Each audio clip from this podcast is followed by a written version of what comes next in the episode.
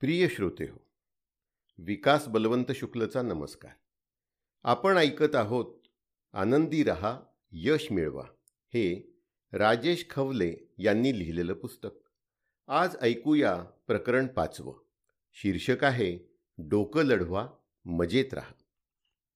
विजयी योद्धे प्रथम मनात जिंकतात आणि मग रणांगणावर जातात. पराभूत योद्धे मात्र आधी रणांगणावर जातात. आणि मग जिंकण्याची आकांक्षा करतात.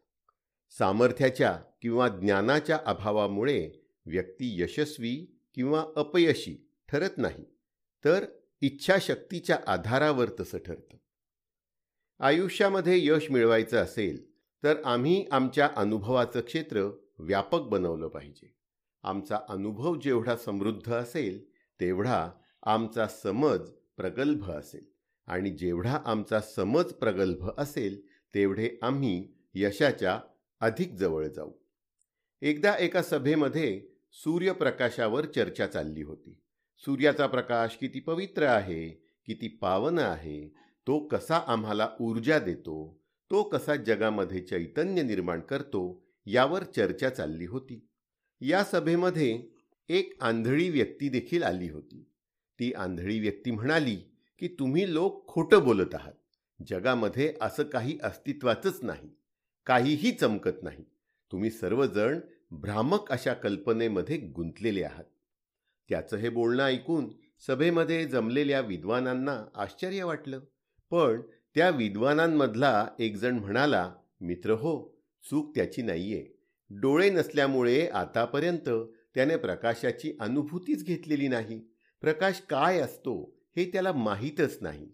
त्यामुळे त्याने तसं म्हणणं स्वाभाविक आहे. आणि ते खरंही होतं. जर त्याला डोळे असते तर त्याला प्रकाशाची अनुभूती घेता आली असती. प्रकाशाचं महत्त्व त्याला जाणून घेता आलं असतं.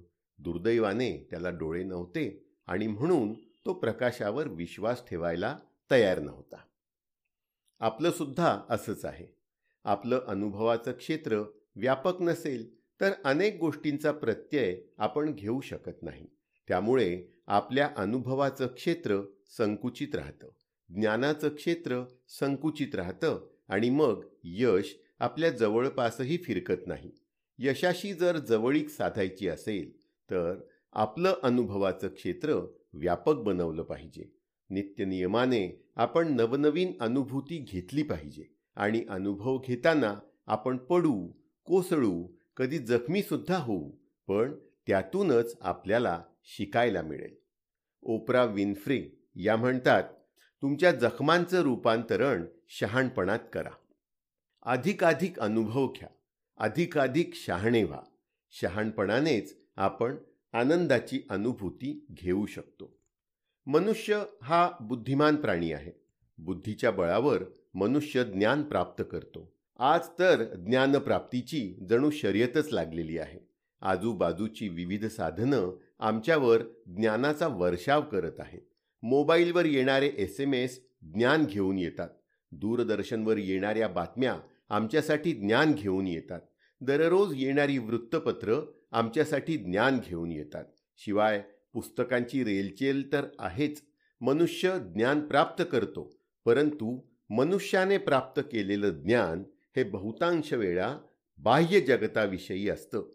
विमान कसं चालतं? गाडी कशी धावते? आकाशात विजा का चमकतात? झाडं का उगवतात? इत्यादी प्रकारचं ज्ञान मनुष्य प्राप्त करतो. परंतु मनुष्य स्वतःविषयी अनभिज्ञ असतो. स्वतःविषयीचं ज्ञान म्हणजे आत्मज्ञान. मी कोण आहे? मी कसा असायला पाहिजे? माझ्यातील चैतन्य शक्ती कशी असायला पाहिजे? तिचा अधिकाधिक उद्धार मी कसा करू शकेल? या बाबींचा विचार मनुष्य क्वचितच करतो. हे विश्व चैतन्याने भरलेलं आहे आणि मी देखील त्या चैतन्याचाच एक अंश आहे. ज्या महाविस्फोटातून हे विश्व अस्तित्वात आलं ज्यामधून ही आकाशगंगा अस्तित्वात आली ग्रह तारे अस्तित्वात आले त्यातील ऊर्जेचा घटक म्हणजे मी आहे. मी पवित्र आहे. मी महान आहे. मग माझं कृत्य कसं असलं पाहिजे? माझी वर्तणूक कशी असली पाहिजे याचा मनुष्य क्वचितच विचार करतो कारण मनुष्याला आत्मज्ञान झालेलं नसतं. बाह्य जगताविषयीचं ज्ञान मिळवता मिळवता माणूस स्वतःविषयीचं ज्ञान मिळवायचं मात्र विसरून जातो. आत्मज्ञान नसणाऱ्या व्यक्तींची गत विचित्रच म्हटली पाहिजे. एखाद्या वाहन चालकाला वाहन चालवायला दिलं आणि त्या वाहनाचे गिअर कुठे आहेत? स्पीडोमीटर कुठे आहे? स्टेअरिंग कुठे आहे हे जर माहीत नसेल तर तो वाहन चालक ते वाहन व्यवस्थित चालवू शकत नाही. आपलंही अगदी तसंच आहे. आम्ही स्वतःचे चालक आहोत. आम्हीच आमच्या बऱ्या वाईट कृत्यासाठी जबाबदार आहोत. ज्या देहाकडून ज्या मेंदूकडून हे बरं वाईट कृत्य होत आहे त्याचीच जर आम्हाला यथार्थ जाणीव नसेल तर आमची स्थिती त्या वाहनाच्या चालकापेक्षा वेगळी आहे असं काही म्हणता येणार नाही. मनुष्याचं हे आद्य कर्तव्य आहे की मनुष्याने सर्वप्रथम आत्मज्ञान प्राप्त करून घ्यावं. जीवनाला अर्थ प्राप्त करून द्यायचा असेल तर मनुष्याने स्वतःच्या आत डोकावलं पाहिजे. मी कोण आहे? कसा आहे? माझ्यात काय सुप्त शक्ती दडलेल्या आहेत? याचा मनुष्याने शोध घेतला पाहिजे. याशिवाय मिळवलेलं ज्ञान म्हणजे दिव्याखाली अंधारच म्हटला पाहिजे. लिसा विंगेट असं म्हणतात अनोळखी रस्त्याबाबत सर्वात मोठी समस्या म्हणजे तो रस्ता तुम्हाला कुठे घेऊन जाईल हे तुम्हाला माहीत नसतं. अरण्यामध्ये ज्ञानप्राप्तीसाठी एक तरुण संन्यासी तपश्चर्या करत होता. खूप दिवस त्याने तपश्चर्या केली परंतु त्याला ज्ञान काही प्राप्त झालं नाही. त्यामुळे त्याच्या मनामध्ये विचारांची कालवाकालव होत होती. त्याचा निश्चय ढळू लागला होता आणि तो संन्यासी वाटेने विचारमग्न होऊन चालत होता चालता चालता त्याला एक तलाव लागला. तलावाच्या काठी तो विश्रांतीसाठी थांबला. तिथे त्याला एक खार दिसली. ती खार तलावाच्या पाण्यात जात होती शेपटी भिजवत होती आणि ती शेपटी तलावाबाहेर आपटायची. शेपटीतलं पाणी पिळून निघायचं.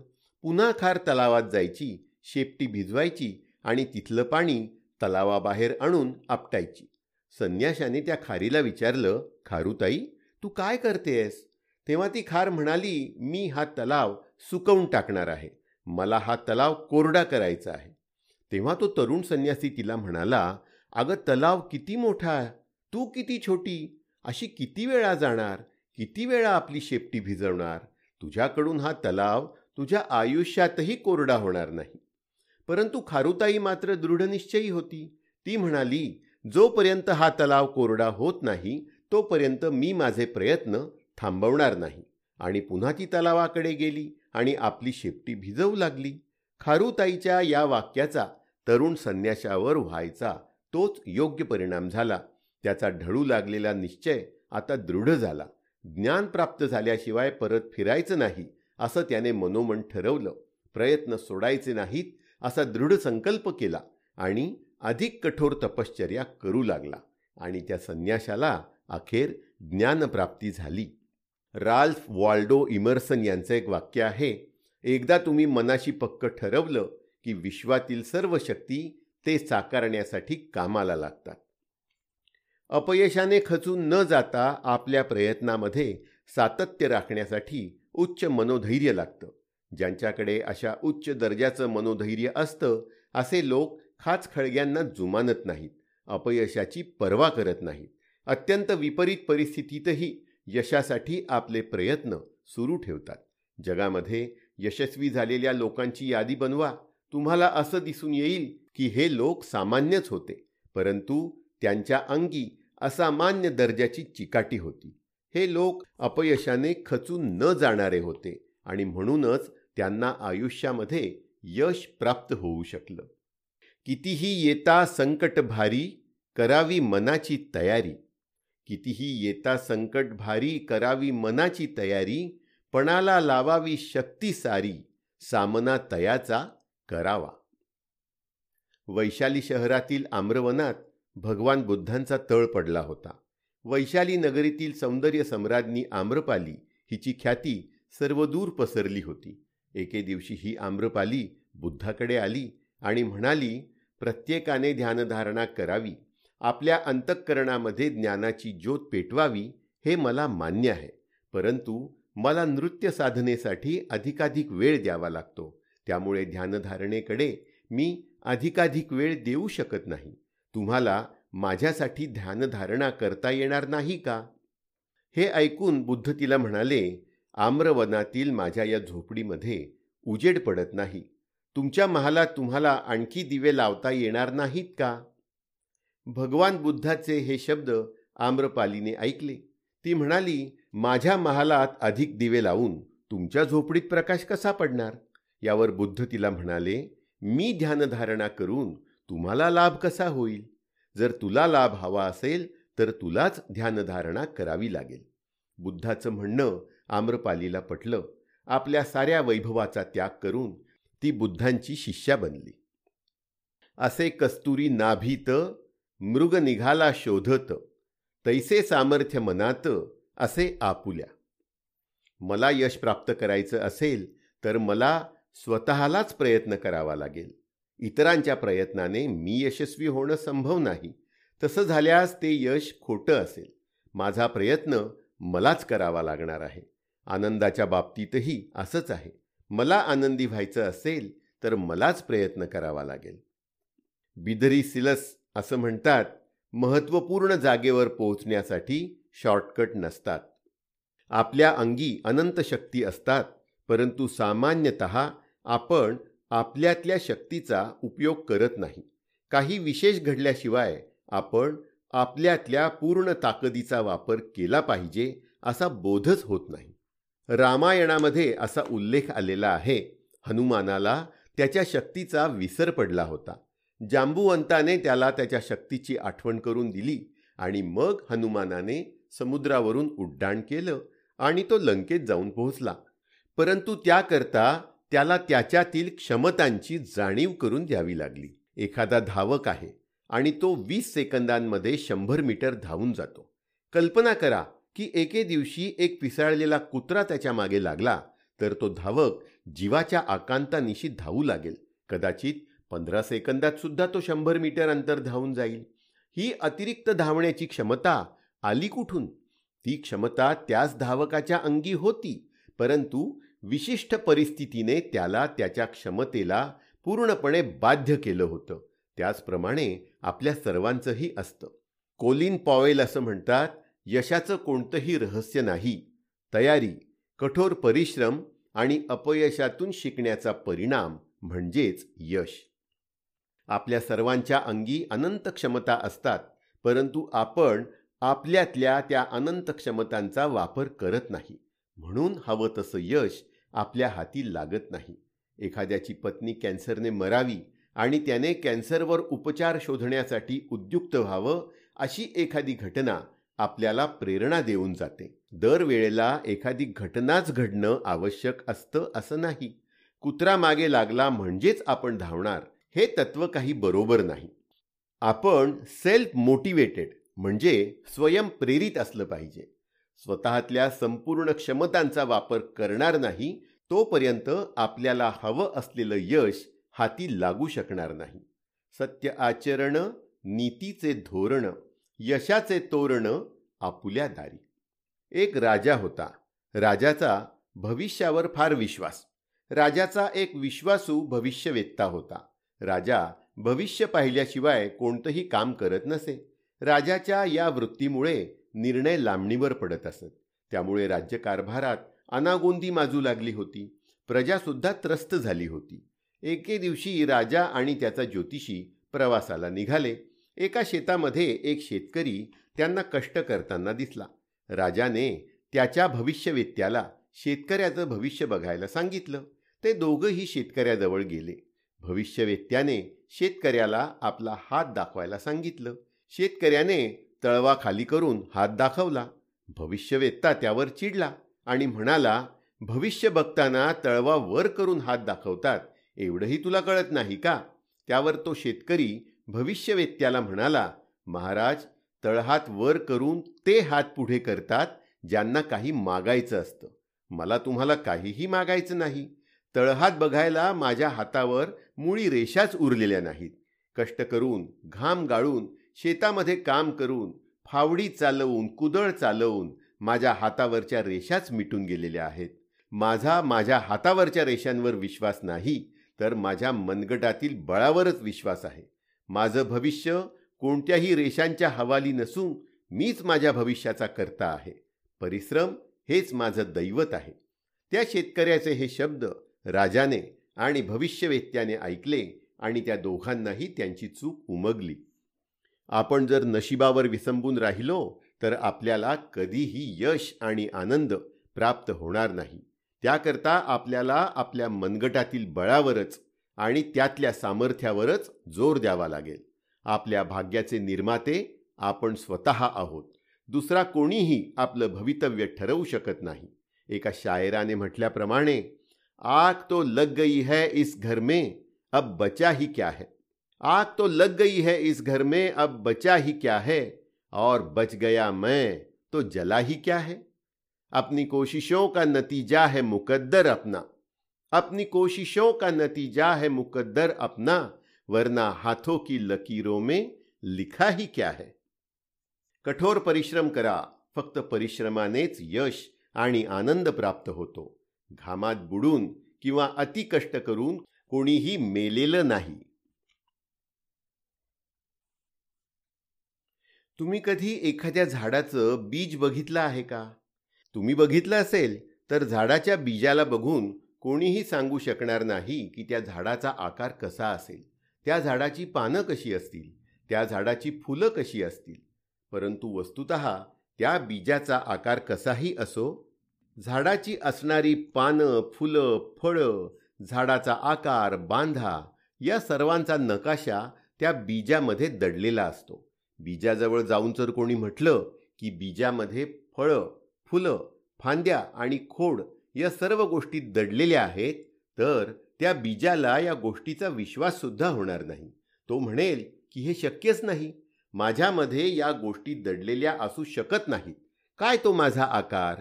वृक्षाचा किती मोठा तो आकार? मी वृक्ष बनू शकतच नाही आणि बीजाला असं वाटणं अगदी साहजिकच आहे. परंतु आपण सर्वजण हे जाणतो की या बीजातूनच वृक्ष आकाराला येतो. त्यामुळेच पानं फुलं आणि फळं येतात. बीजामध्ये वृक्ष लपलेला असतो. त्याचप्रमाणे आमच्यातल्या प्रत्येक माणसामध्ये महान व्यक्ती होण्याची महाकाय वटवृक्ष होण्याची बीज दडलेली आहेत. ती क्षमता आमच्यामध्ये दडलेली आहे. परंतु आपल्याला हा विश्वासच वाटत नाही की मी महान होऊ शकतो. सर्वप्रथम गरज आहे ती स्वतःला समजावून सांगण्याची की तू म्हणजे कोणी सामान्य व्यक्ती नाहीस. तुझ्यामध्ये अनंत क्षमता दडलेल्या आहेत. त्या क्षमतांचा विकास कर आणि बघ तुझं व्यक्तिमत्व कसं महान व्यक्तीसारखं होतं ते. फक्त आधी स्वतःची खात्री पटली पाहिजे. स्वतःचा आत्मविश्वास जागृत झाला पाहिजे. नेपोलियन हिल असं म्हणतात विचारावर प्रभुत्व प्राप्त करण्यापासूनच स्वयंशिस्तीचा आरंभ होतो. तुम्ही जे विचार करता त्यावर तुमचं नियंत्रण नसेल तर तुम्ही जे काही करता त्यावर सुद्धा तुमचं नियंत्रण असणार नाही. सोप्या शब्दात स्वयंशिस्त तुम्हाला आधी विचार करायला लावते आणि त्यानंतर कृती. स्वतःमधल्या अमर्याद क्षमता ओळखून त्यांना खत पाणी घाला. क्षमता या बीजाप्रमाणे आहेत. त्यांचं यशाच्या महावृक्षात रूपांतरण होऊ द्या. याच वृक्षाला आनंदाची फळं लागतील. आपल्या प्रत्येकामध्ये एक दिशादर्शक यंत्र म्हणजेच होका यंत्र दडलेलं असतं. ते आपल्याला योग्य ती दिशा दाखवत असतं परंतु आपण आपल्या दिशादर्शक यंत्राकडे दुर्लक्ष करतो आणि बाह्य जगातील देखावे पाहतच आपण आपला मार्ग निश्चित करतो. बाह्य जगातील देखावे आपल्याला भुरळ पाडतात आपली दिशाभूल करतात आणि त्या बाह्य जगातील देखाव्यामुळे आपण नको त्या गोष्टी करत जातो. सरते शेवटी कळतं आपण तर चुकीच्या ठिकाणी येऊन पोचलो. हे कोणतंही सुख नाही कोणताच आनंद नाही. सुख समाधान आनंद आपल्यापासून लाखो मैल दूर राहिलेले आहेत. या संपूर्ण प्रवासामध्ये आपलं दिशादर्शक यंत्र ओरडून ओरडून सांगत असतं अरे बाबा ही तुझी दिशा नाही. ज्या दिशेने तू चालला आहेस ती दिशा चुकीची आहे. बघ योग्य दिशा ही आहे. माझी सुई दिशा दाखवते आहे त्या दिशेने चल. परंतु आतल्या त्या दिशादर्शक यंत्राकडे आपण दुर्लक्ष करत जातो आणि चुकीचा मार्ग निवडत जातो. गरज आहे ती आपल्या या दिशादर्शक यंत्राकडे लक्ष देण्याची. त्याच्या सुईच्या टोकाकडे लक्ष देण्याची. आपण आतलं दिशादर्शक यंत्र आपल्याला जो मार्ग दाखवतंय त्या मार्गावर चालण्याची. आपण जीवनातील प्रसंगांना वळण लावू शकत नाही. तथापि अशा प्रसंगांना तोंड देता यावं म्हणून आपण आपल्या दृष्टिकोनाला मात्र वळण लावू शकतो. झिंग झिंगलर असं म्हणतात बाह्य जगातील देखाव्यांना भुलू नका. आपल्याला कुठे जायचं आहे? काय प्राप्त करायचं आहे? जे प्राप्त करायचं आहे त्यातून आनंद प्राप्त होईल का? या सर्व बाबींवर सखोल विचार करा. आपल्या आतमध्ये दडलेल्या दिशादर्शक यंत्राची सुई बघण्याची कला आत्मसात करा. तुमच्या आतला आवाज ऐकायला शिका. आपल्या आजूबाजूला सर्वत्र शक्तीचा संचार आहे. पृथ्वी आहे पाणी आहे प्रकाश अग्नी या सर्व शक्ती आपल्या आजूबाजूला पसरलेल्या आहेत. या बाह्य शक्ती कधीकधी आपल्याला आवाज देतात. खुणावतात. अशीच एक आंतरिक शक्ती आपल्या आतमध्ये असते. तीही आम्हाला खुणवते. तीही आपल्याला आवाज देते. तो आवाज म्हणजे आतला आवाज. जेव्हा एखादं गैरकृत्य आपल्या हातून घडायला लागतं बाह्य लोभाला बळी पडून आपण ते कृत्य करतो परंतु तो आतला आवाज आपल्याला सांगत असतो की नाही नाही तू जे करतो आहेस ते वाईट आहे. तुम्ही जेव्हा लग्न करायला निघता तेव्हा दोन मुली तुम्हाला समोर दिसतात. एक गरीब घरची आहे ती सुंदर आहे. दुसरी कमी सुंदर आहे पण श्रीमंत घरची आहे. तिचे वडील हुंडा देऊ शकतात. बाह्य आकर्षण बाह्य लोभ आपल्याला सांगत असतो की श्रीमंताच्या मुलीशी लग्न कर सुखी होशील पैसे मिळतील. परंतु त्याच वेळी आपला आतला आवाज आपल्याला सांगत असतो त्या सुस्वभावी सुस्वरूप पण परिस्थितीने गरीब असणाऱ्या मुलीशी लग्न कर. कित्येक लोक त्यांच्या आतल्या आवाजाला साथ देत नाहीत. बाह्य शक्तीला बाह्य लोभाला बळी पडतात आणि आयुष्याचं मातेरं करून घेतात. न करावे मन उदास न दोष द्यावा दुसऱ्यास. विचारून पहावे आपण असं काय उणीव राहिली. परीक्षेमध्ये विद्यार्थी परीक्षा द्यायला जातो. पुढचा मुलगा त्याला कॉपी करताना दिसतो. याला प्रश्नाचं उत्तर माहीत नसतं तो याला कॉपी द्यायला तयार असतो कारण त्याचं लिहून झालेलं असतं. त्यावेळेला आतला आवाज साथ घालतो की नाही नाही कॉपी करणं हे पाप आहे. जे आपला आतला आवाज ऐकतात ते कॉपी करायला धजावत नाहीत परंतु जे आतल्या आवाजाकडे दुर्लक्ष करतात ते कॉपी करण्याच्या भानगडीत पडतात. आतला आवाज ऐकणं ही देखील एक सवय आहे. जेव्हा आपण अधिकाधिक बाह्य जगावर लक्ष केंद्रित करतो बाह्य जगातून येणाऱ्या आव्हानांना साथ देतो लोभ प्रलोभनांना बळी पडतो तेव्हा तेव्हा आपण आपला आतला आवाज दाबत जातो. आणि एक दिवस असा येतो की आपला आतला आवाज एवढा दबून जातो की मग फक्त बाहेरून येणारे आवाजच आपल्याला ऐकू येतात.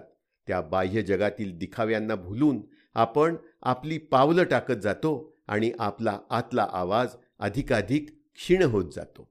मन जयाचे प्रसन्न तो होईल ऐश्वर संपन्न. जगी मिळेल मान तया आपोआप. आयुष्यामध्ये खरा विकास साधायचा असेल तर अत्यंत सूक्ष्मपणे आतला आवाज ऐकला पाहिजे. आपलं अंतर्मन आपला आतला आवाज जर सांगत असेल की तुझी ही कृत्य बरोबर आहेत जा तुझ्या या कृत्यामुळे भलं होणार आहे तरच ते आपलं कृत्य बरोबर आहे. आतला आवाज ऐकणं ही आपली सवय बनली पाहिजे. कारण जास्त काळ एखाद्या गोष्टीचा वापर केला नाही तर तिला गंज लागतो. आतल्या आवाजाचंही तसंच आहे. तुम्ही अधिक काळ त्याच्याकडे दुर्लक्ष केलं मग त्याचे बोल त्याचे शब्द कळेनासे होतात. त्यामुळे आतला आवाज जाणीवपूर्वक ऐकण्याची कला आपण विकसित करायलाच हवी. आतला आवाज हा सदैव प्रामाणिक असतो. त्याला स्वार्थाचा लवलेशही नसतो. तो नीतिमूल्यांवर आधारित असतो. जणू आतल्या आवाजाने हाती तराजूच घेतलेला असतो. काय बरोबर काय चूक याचंच मोजमाप करून तो न्यायनिवाडा करत असतो. अधिक काळ आम्ही जर आतल्या आवाजाकडे दुर्लक्ष केलं तर मनाला बोचणी लागते. अशा गृहस्थाचं उदाहरण नजरेसमोर आणा की जो कुटुंबाकडे लक्ष देत नाही मुलांकडे लक्ष देत नाही पत्नीकडे लक्ष देत नाही आणि केवळ व्यवसाय पैसा कमवणं या बाह्य गोष्टींच्याच मागे लागलेला आहे. अशी व्यक्ती खूप पैसा कमवेल परंतु त्याचा आतला आवाज त्याला सांगत असतो की बाबा रे तू जे करतो हे बरोबर नाही. तू तुझ्या कुटुंबाला वेळ दिला पाहिजे. तू मुलांकडे लक्ष दिलं पाहिजे. आणि मग आपण आपल्या कुटुंबाला वेळ देत नाही याची बोचणी त्या मनुष्याला त्या व्यापाऱ्याला लागते. त्याचं मनच त्याला खाऊ लागतं. हे असं घडतं कारण त्याने त्याचा आतला आवाज दाबून टाकलेला असतो. तुम्हाला जर एक सुंदर आणि सुदृढ मन हवं असेल तर तुम्ही तुमचा आतला आवाज कधीही दाबू नका. ओरडू द्या त्याला सांगू द्या काय बरोबर आहे काय चूक आहे. तुम्ही आतल्या आवाजावर जेवढे अधिक अवलंबून राहाल तेवढं तुमचं जीवन अधिक सुंदर बनेल. तुमच्या आयुष्यातील कुरूपता नष्ट होईल. जो आतला आवाज ऐकतो त्याच्या हातून कोणतंही वाईट कृत्य घडणं शक्य नाही. आपल्या आयुष्यात स्मरण आणि कल्पनाशक्ती यांना अनन्यसाधारण असं महत्त्व आहे. आपण स्मरणावर अधिक जगत असतो. कल्पनाशक्तीमध्येच आपला विकास दडलेला असतो. आपण स्मरणावर जगतो म्हणजे काय? आपण शाळा कॉलेजमध्ये शिक्षण घेतो. त्या आधारे नोकरी मिळवतो आणि त्या आधारे आपला निर्वाह करत जातो. शाळेमध्ये कधीतरी आपण पाढे शिकलेलो असतो आणि त्या स्मरणावर आपला व्यवहार चाललेला असतो.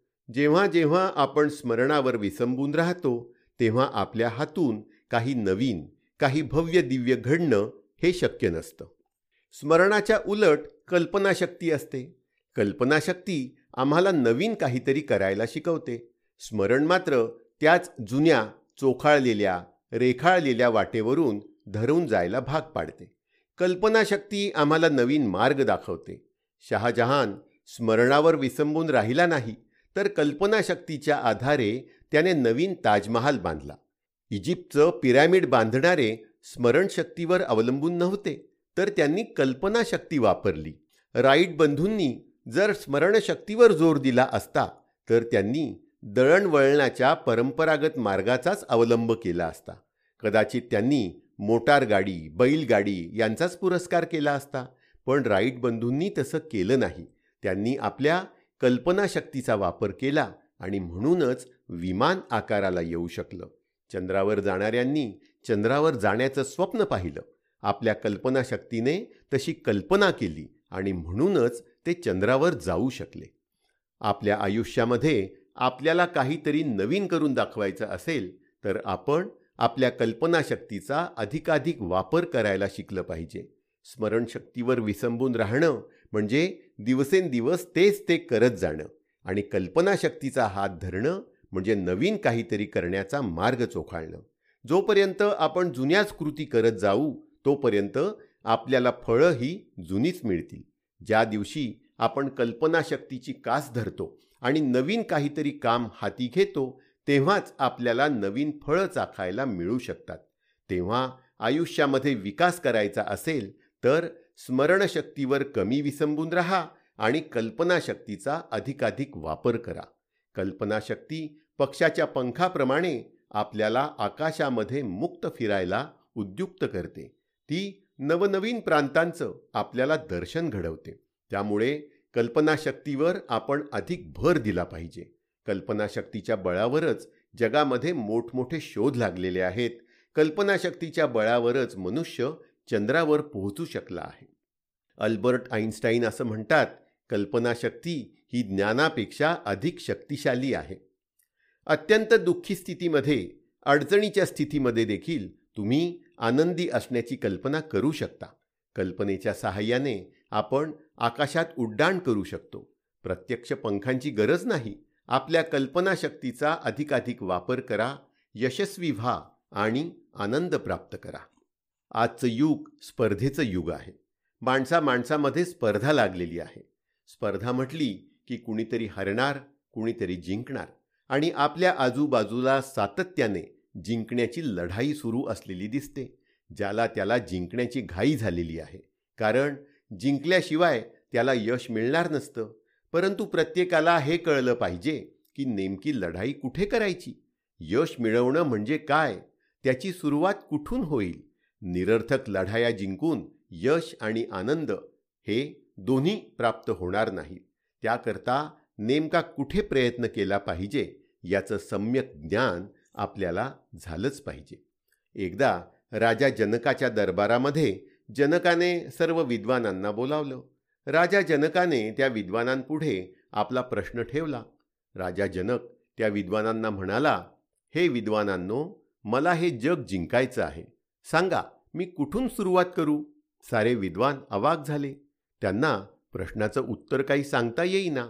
पण एक जण शांतपणे म्हणाला हे राजा तुला जर जग जिंकायचं असेल तर तू त्यासाठी आधी स्वतःपासून सुरुवात कर. स्वतःवर विजय मिळव. म्हणजे तुला जगावर विजय मिळवणं सहज सोपं होईल. ते बोल किती सार्थ आहेत. कोणत्याही क्षेत्रामध्ये यश मिळवायचं असेल तर आधी स्वतःवर विजय प्राप्त केला पाहिजे. आत्मविजय प्राप्त केला पाहिजे. आत्मविजय प्राप्त करणं म्हणजे काय? आपल्या इच्छा आकांक्षांवर विजय प्राप्त करणं. आपल्या सवयींवर विजय प्राप्त करणं.